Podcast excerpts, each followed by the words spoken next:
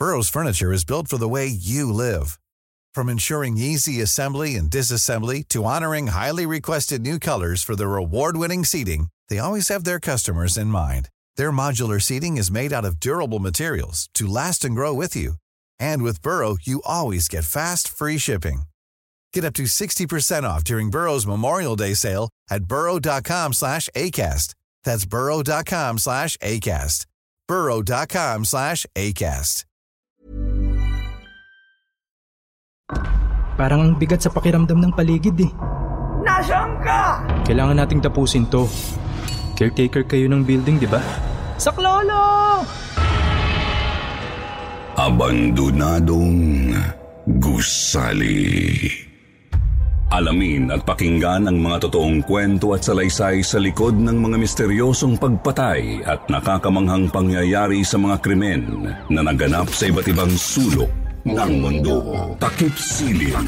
True Mystery Stories. Ikikwento sa inyo ng inyong lingkod, Jupiter Torres. Jupiter Torres. Bisitahin ang aming channel sa YouTube. Takip Silim. True Mystery Stories. Mag-subscribe at i-click ang notification bell para updated kayo sa mga bagong uploads ng Takip Silim True Mystery Stories.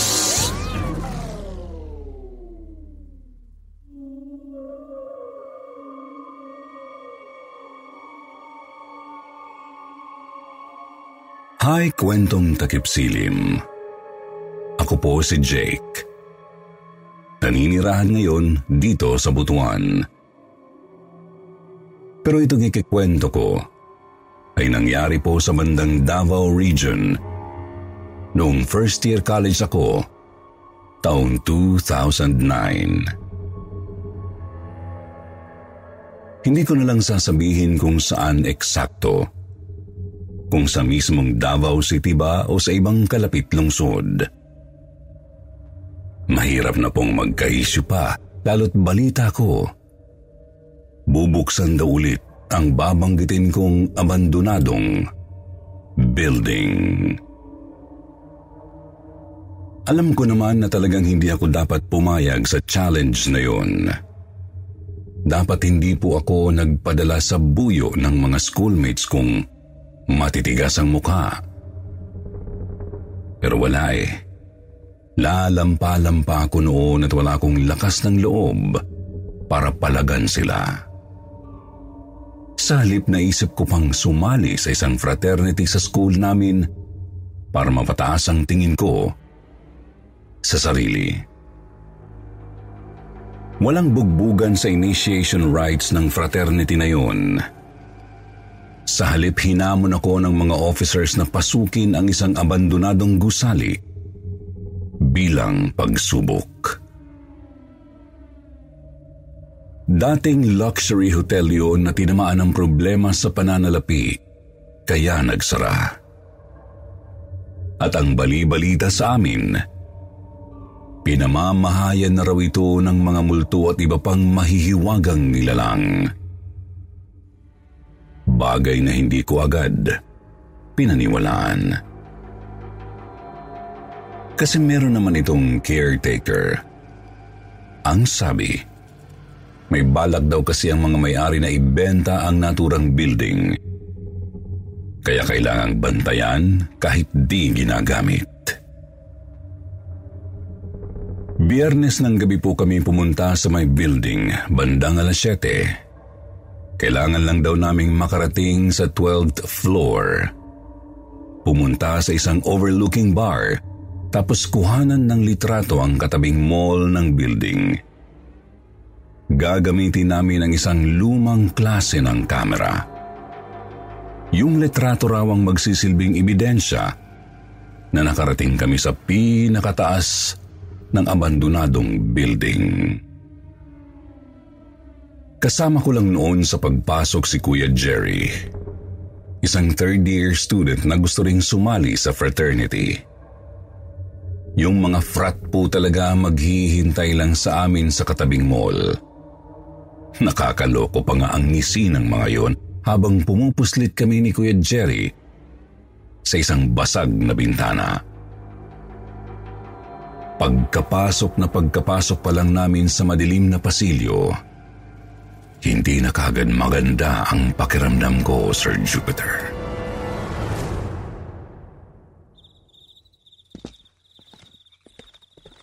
Ingat tol, baka sumubsob ka sa sahig.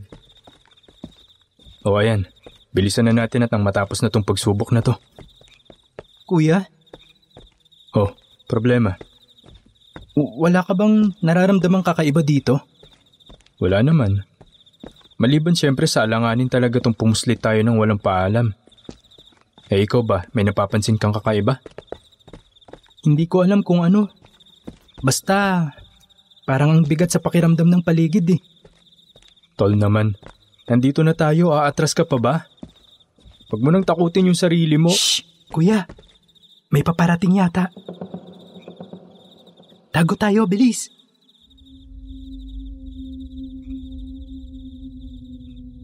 Mabilis kaming nakapagtago sa likod ng isang receptionist desk.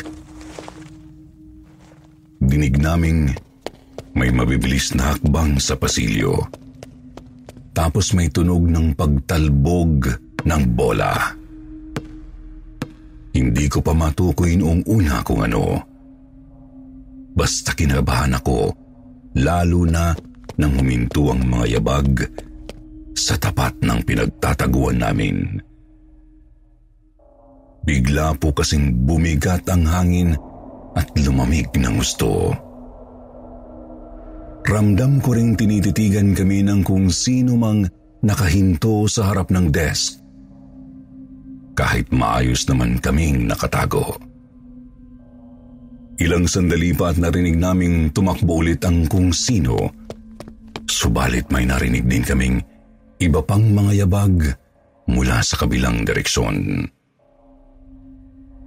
Kinakabahan man, nilakasan ko ang loob at sumilip sa gilid ng kahoy na desk. Kumabog lalo ang dibdib ko at napabalik sa pagkakatago nang makita ko ang isang may katandaang lalaki.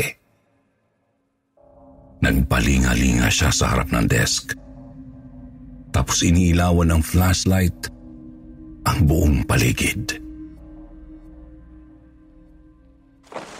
Anong nakita mo? Huwag kang maingay, kuya. May tao pa. Ilang minuto pa, narinig din naming umalis ang matanda, Sir Jupiter. Nagpalipas muna kami ng ilang sandali bago lumabas sa pinagtataguan. Mahirap po kasing magpakakampante at baka makita kami noon. Isa pa hindi pa rin ako makahinga ng maayos dahil sa kaba. Kahit hindi naman na malamig at mabigat ang hangin. Nang lumabas na kami, agad naming hinanap ang hagdan paakyat. Medyo nahirapan kami dahil sa makapal na alikabok, dilim at manipis na hangin. Hindi rin namin pwedeng iwasiwas ng basta ang kani-kaniyang flashlight at baka makita kami ng kung sino. Hindi rin ako nilubayan ng kaba lalo pat naririnig pa rin namin ang tunog ng pagtalbog ng bola sa kung saan. Uy, Jake. Ano yun? Bata? Ha? Saan? Bata ba talaga yun? Nagulat ako nang biglang tinuro ni Kuya Jerry ang isang tumatakbong bata, Sir Jupiter. Inakala ko pang ang guni-guni kasi napakabilis niyang mawala at malabo sa paningin ko. Pinunasan ko ang eyeglasses ko tapos wala naman akong nakitang bata nang isuot ko ulit. Tara, bilis. Sundan natin. Teka, kuya. Hindi ako mapalagay dun sa bata eh. Bigla kasing nawala. Paano kung multo yun o kung ano mang lamang lupa? Ewan ko sa'yo. Masyado mong tinatakot sarili mo sa mga ganyan eh. Hindi naman totoo yung mga multo. Kung ayaw mo, bahala ka dyan. Hindi rin naman natin alam kung saan dadaan eh. Basta ako susundan ko yun.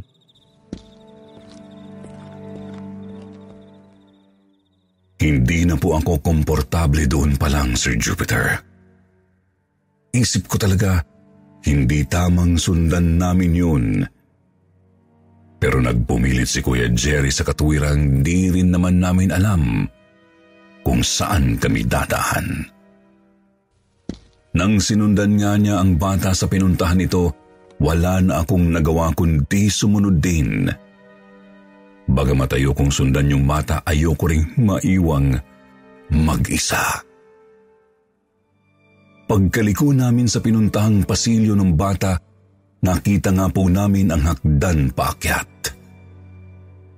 Madilim at malikabok. Kaya maingat na inilawan ng flashlight ni kuya ang kabuuan ng hagdan para makasigurong ligtas itong daanan.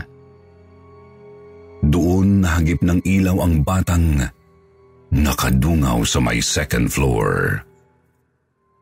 Siguro mga walo o siyam na taong gulang na lalaki. Nakangiting tinititigan kami. Tinanong ni Kuya Jerry kung anong ginagawa niya sa ganoong lugar, ngunit ngumiti lang lalo ang bata at sinabing, Gusto niyang maglaro? Pagkatapos mabilis itong umalis papuntang second floor at naglaho sa dilim.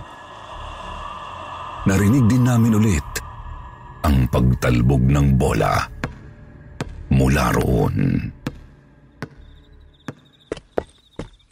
Kuya, huwag na tayong umakyat. May mali talaga dun sa batang yun eh. Alam mo, nakakapikon ka na eh. Kung gusto mong sumuko at umalis na, sige, bahala ka. Huwag kang mangdamay. Sandali lang naming nakita ang bata. Pero napakatinding kilabot ang ibinigay nito sa akin. Pa lang, alam ko nang may mali sa kanya. Una, hindi tamang naroroon sa isang abandonadong gusali ang isang paslit. At ikalawa, ramdam ko sa kanyang titig ang mabigat at malamig na presensya. Pero wala eh. Natakot din ako nang sinabi ni Kuya Jerry na tutuloy siya sa taas. Natakot akong maiwan sa madilim na first floor at mag-isang bumalik palabas ng gusali. Kung madilim ang unang palapag, mas malala ang second floor, Sir Jupiter. Iba yung dilim eh ramdam mo talaga na napakabigat ng hangin kahit wala namang usok. Hindi rin nakakaabot sa malayo ang ilaw ng flashlight namin kasi hindi nakakatagos ng maayos sa makapal na dilim. Ang pinakamatindi, ramdam na ramdam kong napakaraming nakatitig sa amin mula sa paligid kahit wala namang ibang naroroon. May naririnig din kaming mahihinang yabag na di namin matukoy kung saan galing. Mga yabag na naglalakad, nagtatakbuhan, at mayat mayang bumubukas sara na mga pinto. Maski nga po si Kuya Jerry, napahinto na rin pagkarating namin doon.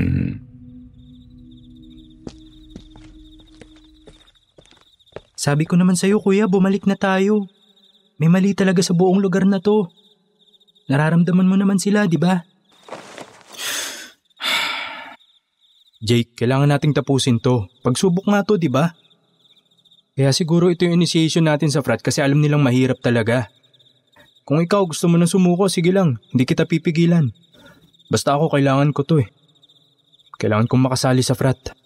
Mas mahalaga pa ba sa buhay mo yung makasali sa grupong yan? Koneksyon, tol. Koneksyon. Mahirap lang kami. Naisang lana ni tatay yung lupa sa bukid mapag-aaral lang ako. Kailangan ko ng koneksyon para makapagtapos, tol. Unawain mo naman ako. Nag-aagaw sa isip ko ang kilabot at pagnanais na matapos ang challenge, Sir Jupiter. Naisip ko, Siguro kaya okay lang sa aking bumalik at sumuko na lang kasi hindi kasing bigat ng pagnanais ni Kuya Jerry ang kagustuhan kong makasali sa frat. Gusto ko lang makasali para magkaroon ng peking lakas ng loob. Samantalang kailangan nga raw yun ni Kuya Jerry para sa koneksyon. Hindi na namin nakita ang bata, kaya naisip naming magdiri-diretso na lang sa hagdan hanggang makarating ng 12th floor. Subalit na sa hagdan pa lang kami. Napahinto ulit kami nang may narinig kami mula sa ikatlong palapag. Iyak ng isang babae. Gusto ko na talagang bumalik ngunit nagpumilit si Kuya Jerry na baliwalain na lang at tumakbo na ng mabilis papunta sa 12th floor. Subalit pareho kaming nahintakutan nang makita ang isang babaeng nakaitim na nakaupo sa gitna ng hagdan. Nakatitig sa amin. Umiyak habang sinasabing, Mamamatay kayo. Mamamatay kayo. Mamamatay kayo. Dahil sa grabing kilabot, mabilis kaming bumalik sa second floor at tumakbo sa madilim na pasilyo. Nilingon ko ang hagdan at nakitang naroroon na at nakatayo ang babae sa bukana ng ikalawang palapag. Malabo man sa paningin ko, kita kong umiiyak pa rin ito at nakatitig sa amin.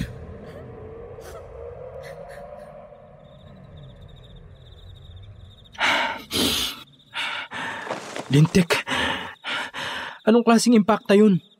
Kuya, Kuya Jerry, bakit di tayo lumusot? Ba't di na lang tayo tumiretso pababa ng first floor? Ha? Oo nga no. Paano tayo makakatakas nito, kuya? Paano? Nagpatuloy kami sa paglalak. Teka. Narinig niyo yun? O ginugulo na naman ako ng batang yun. Oh. Gustong makipaglaro sa mga hindi nakasubscribe. Yung mga nakikinig daw na hindi subscriber. Pupuntahan daw niya kayo para makipaglaro. Pero sinasabi ko sa inyo, hindi ninyo gugustuhin makalaro ang batang multo na ito. Kaya, subscribe na. Balik tayo sa kwento.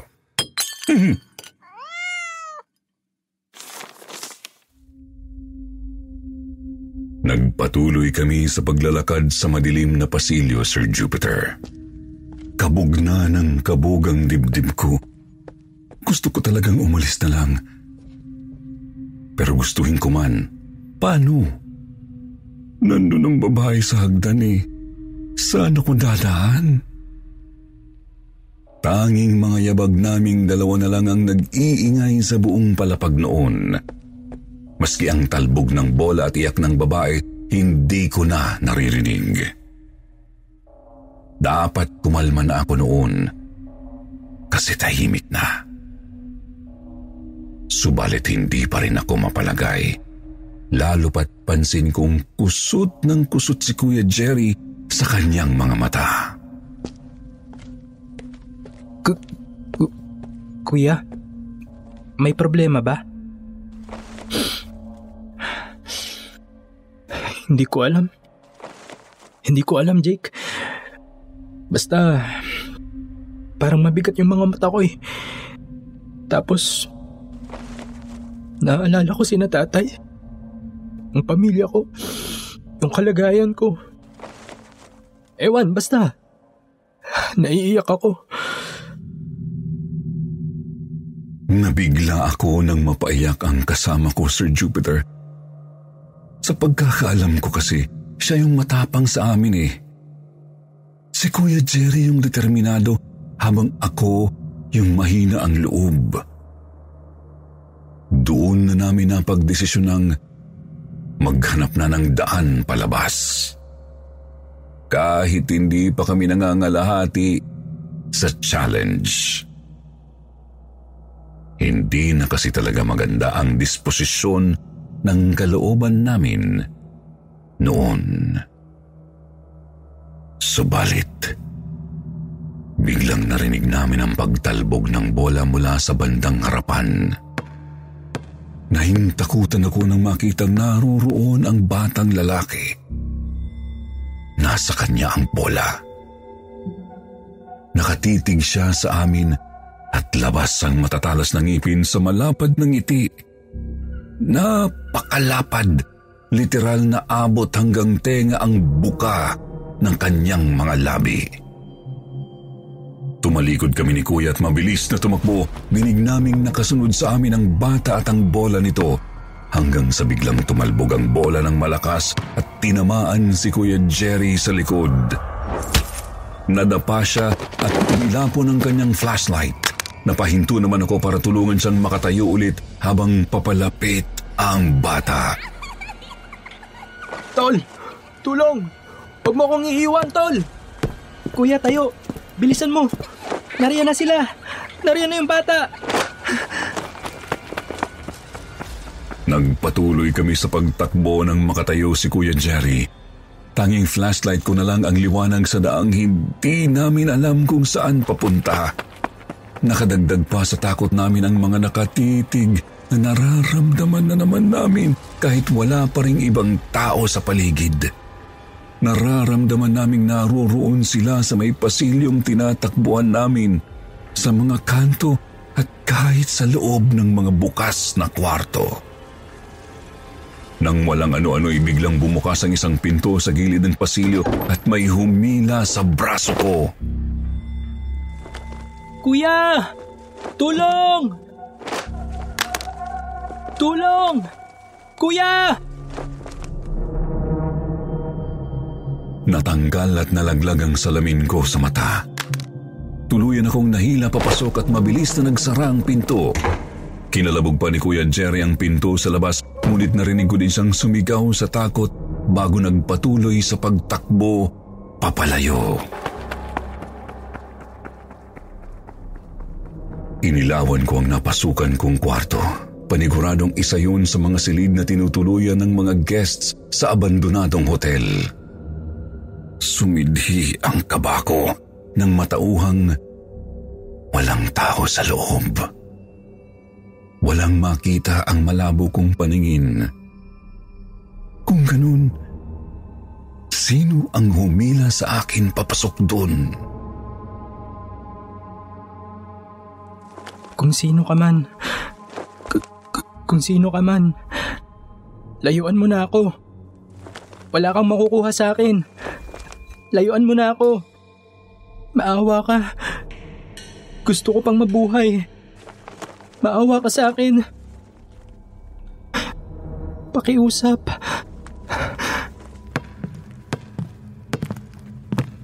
Bigla akong natigilan nang marinig ko ulit ang yabag ng mga paa at talbog ng bola mula sa labas ng kwarto.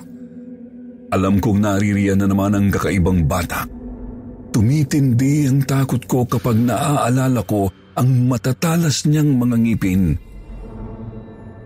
Napaiyak ako ng matauhang wala na rin akong kasama. Sisigaw na sana ako sa takot at grabing kawalan ng pag-asa Ngunit naramdaman kong may kamay na tumakip sa bunganga ko. Napakalamig. Higit sa lahat, wala pa rin akong nakikitang kung sino sa loob at tuluyan akong kinilabutan nang may narinig akong bumulong malapit sa tenga ko. Huwag kang maingay. Mamamatay ka. Hindi ko alam kung ilang minuto akong nanatili sa loob ng kwartong yun. Basta nanatili lang akong nakaupo sa sahig. Umiiyak, hindi gumagalaw, at hindi gumagawa ng ingay. Wala akong ibang maramdaman kundi ang malamig na kamay na nakatakip sa bunganga ko. At wala akong ibang marinig kundi ang talbog ng bola sa labas ng pinto. Ilang minuto pa narinig kong tumakbo palayo ang kakaibang bata. Lumipas pa ang maraming sandali. Naramdaman kong binitiwan na ng kung sino ang bunganga ko at bumukas ang pinto ng kwarto. Opo, takot ako sa hindi nakikitang nilalang. Pero sa likod ng utak ko, naiisip kong baka tinulungan niya akong makaligtas mula sa batang yon. Hindi ko nga lang sigurado kasi dali-dali na akong tumayo at lumabas ng kwarto. Kuya? Kuya Jerry? Saan ka na? Kuya, sumagot ka naman oh. Kuya, natatakot na ako dito eh. Kuya Jerry? Kuya? Nanginginig ang mga binti ko habang mag-isang naglalakad sa madilim na pasilyo, Sir Jupiter. Nahihirapan kasi malabo talaga ang mga mata ko. Kaya't sinubukan ko na lang na maging alerto ng gusto. Nakakatakot kasing makasalubong ang kakaibang bata nang di ko napapansin. Sa ilang minuto kong paglalakad, may natanaw akong taong nakadilaw na tumakbo sa may unahan. Malabo sa paningin ko pero naalala kong dilaw nga pala ang suot ni Kuya Jerry. Kuya? Kuya Jerry, ikaw ba yan? Kuya Jerry, hintay! Kuya! Nakita umakyat ang nakadilaw sa may hagdan papuntang third floor. Nagtaka ako kasi napagkasunduan na namin ni Kuya Jerry na umalis na. Kaya, bakit pa siya babalik kung saan namin nakita ang babaeng nakaitim? Naisip kong hindi naman siya tutuloy doon kung naroroon pa rin ang babae. Kaya sinundan ko siya. Hanggang sa naabutan ko siya ng huminto sa ikatlong palapag. Kuya! Hintayin mo naman ako! Kuya Jerry! Uy! Ano bang nangyayari sa'yo? Hindi siya nagsasalita sa halip nagpatuloy siya sa paglalakad papunta sa isang pasilyo ng third floor. Ganoon pa rin ang dilim. Napakabigat at karimari-marim. Salita lang din ako ng salita. Tinatanong ko siya kung ano bang balak niya sa palapag na iyon. Kuya! Kuya, ano bang problema mo? Bakit ba hindi ka nagsasalita? Jake! Jake! Nasaan ka? Jake! Natigilan ako nang may narinig akong tumatawag sa pangalan ko. Boses ng isang matandang lalaking hindi ko makilala. Kinabahan ako. Nasa isip na marahil isa na naman yun sa mga kababalaghan ng lugar na ito. Kung anong nilalang na gusto akong saktan kapag lumapit ako. Isa sa mga nilalang na bukang bibig ang kamatayan namin ni Kuya Jerry. Maglalakad na sana ako ulit kasunod ni Kuya Jerry pero nakita kong napahinto pala ito ilang talampakan mula sa akin. Muli akong kinilabutan nang narinig ko na naman ang pagtalbog ng bola. Sinubukan kong tukuyin kung saan galing ang tunog. Pero hindi ko maaninag ng maayos ang paligid. Nabigla na lang ako nang may iniabot sa akin si Kuya Jerry. Isang eyeglass. Ang salamin ko. Nakakainis naman. Bakit hindi niya yung binigay sa akin agad? Mabilis ko namang kinuha ang eyeglass at sinuot. Subalit nanlaki ang mga mata ko nang makitang hindi si Kuya Jerry ang kasama ko. Bagkus, isang lalaking namumutla at duguan ang isang bahagi ng mukha. Tuluyan akong nahintakutan nang makita ang kakaibang bata sa unahan. Dala pa rin ng bata ang kanyang bola ngunit nangingitim na ang kanyang balat. Pasensya na. Mamamatay ka na. Napatakbo ako nang magsalita ang inakala kong si Kuya Jerry. Tulong! Saklolo! Kuya, saan ka na ba? Saklolo! Takbo lang ako ng takbo. Dinig ko ang talbog ng bola at hagik-hik ng batang humahabol sa akin. Hindi ko alam kung saan ako pupunta. Papasok ba ng kwarto, maghahanap naghandan pababa o dadaan sa fire exit. Pagod na pagod na ako kakatakbo at kakaisip, hingal na hingal na rin hanggang sa patalbugin ngang muli ng bata ang kanyang bola at tinamaan ako sa batok. Napadapa ako at nabali ang kanang brasong na itukod sa sahig. Pinilit kong makabangon, ngunit nahintakutan ng matauhang nasa tabi ko ang batang itim. Wala akong magawa kundi pumikit at manalangin habang nagsasalita ang kung anong halimaw. Lalo tayo, kuya. Lalo tayo. Dito ka na lang kasama ko. Dito ka na lang. Lumayo ka sa akin. Lubayan mo akong impacto ka. Lubayan mo ako. Saklolo! Lubayan mo yung bata! Demonyo ka! Layas! Napadilat ako nang marinig ulit ang boses ng matandang tumatawag sa akin.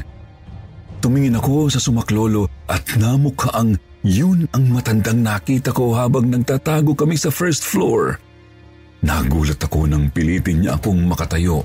Kahit na pakasakit ng nabali kong braso, kita ko ring tuluyang nag-iba ang itsura ng bata at tinubuan ng mga sungay habang pilit akong inilalayo ng lalaki. Sa fire exit kami dumaan ng sumaklolo sa akin, Sir Jupiter. Nagtaka ako kung bakit hindi sinusugod ng demonyong paslit ang matanda.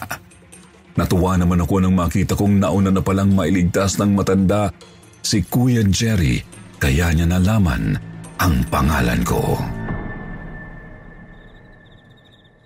Lolo, anong nilalang yun?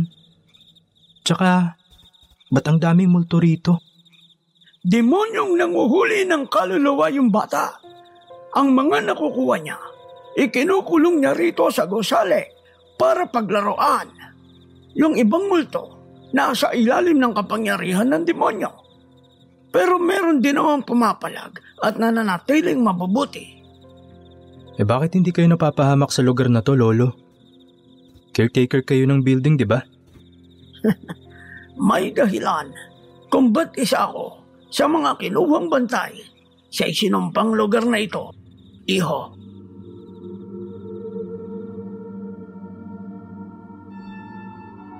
Mabilis din po kaming pinaalis ng caretaker sa lugar, Sir Jupiter.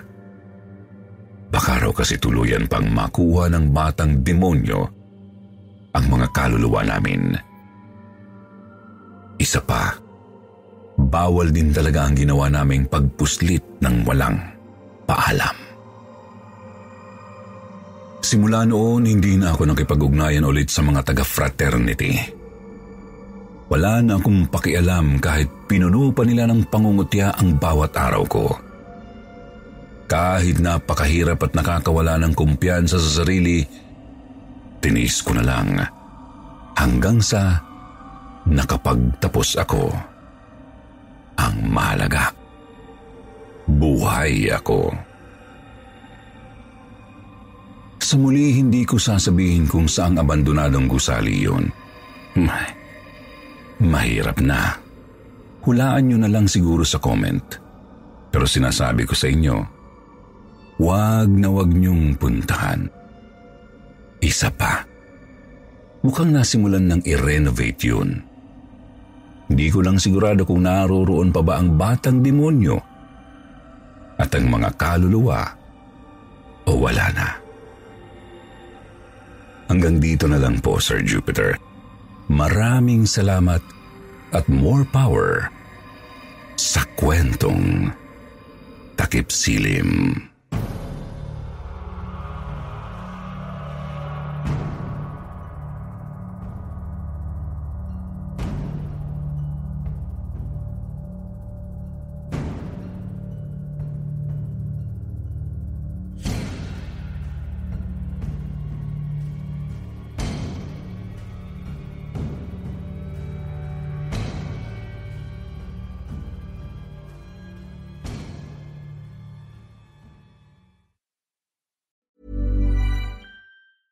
Cool fact a crocodile can't stick out its tongue. Also, you can get health insurance for a month or just under a year in some states. United Healthcare short term insurance plans, underwritten by Golden Rule Insurance Company, offer flexible, budget friendly coverage for you. Learn more at uh1.com.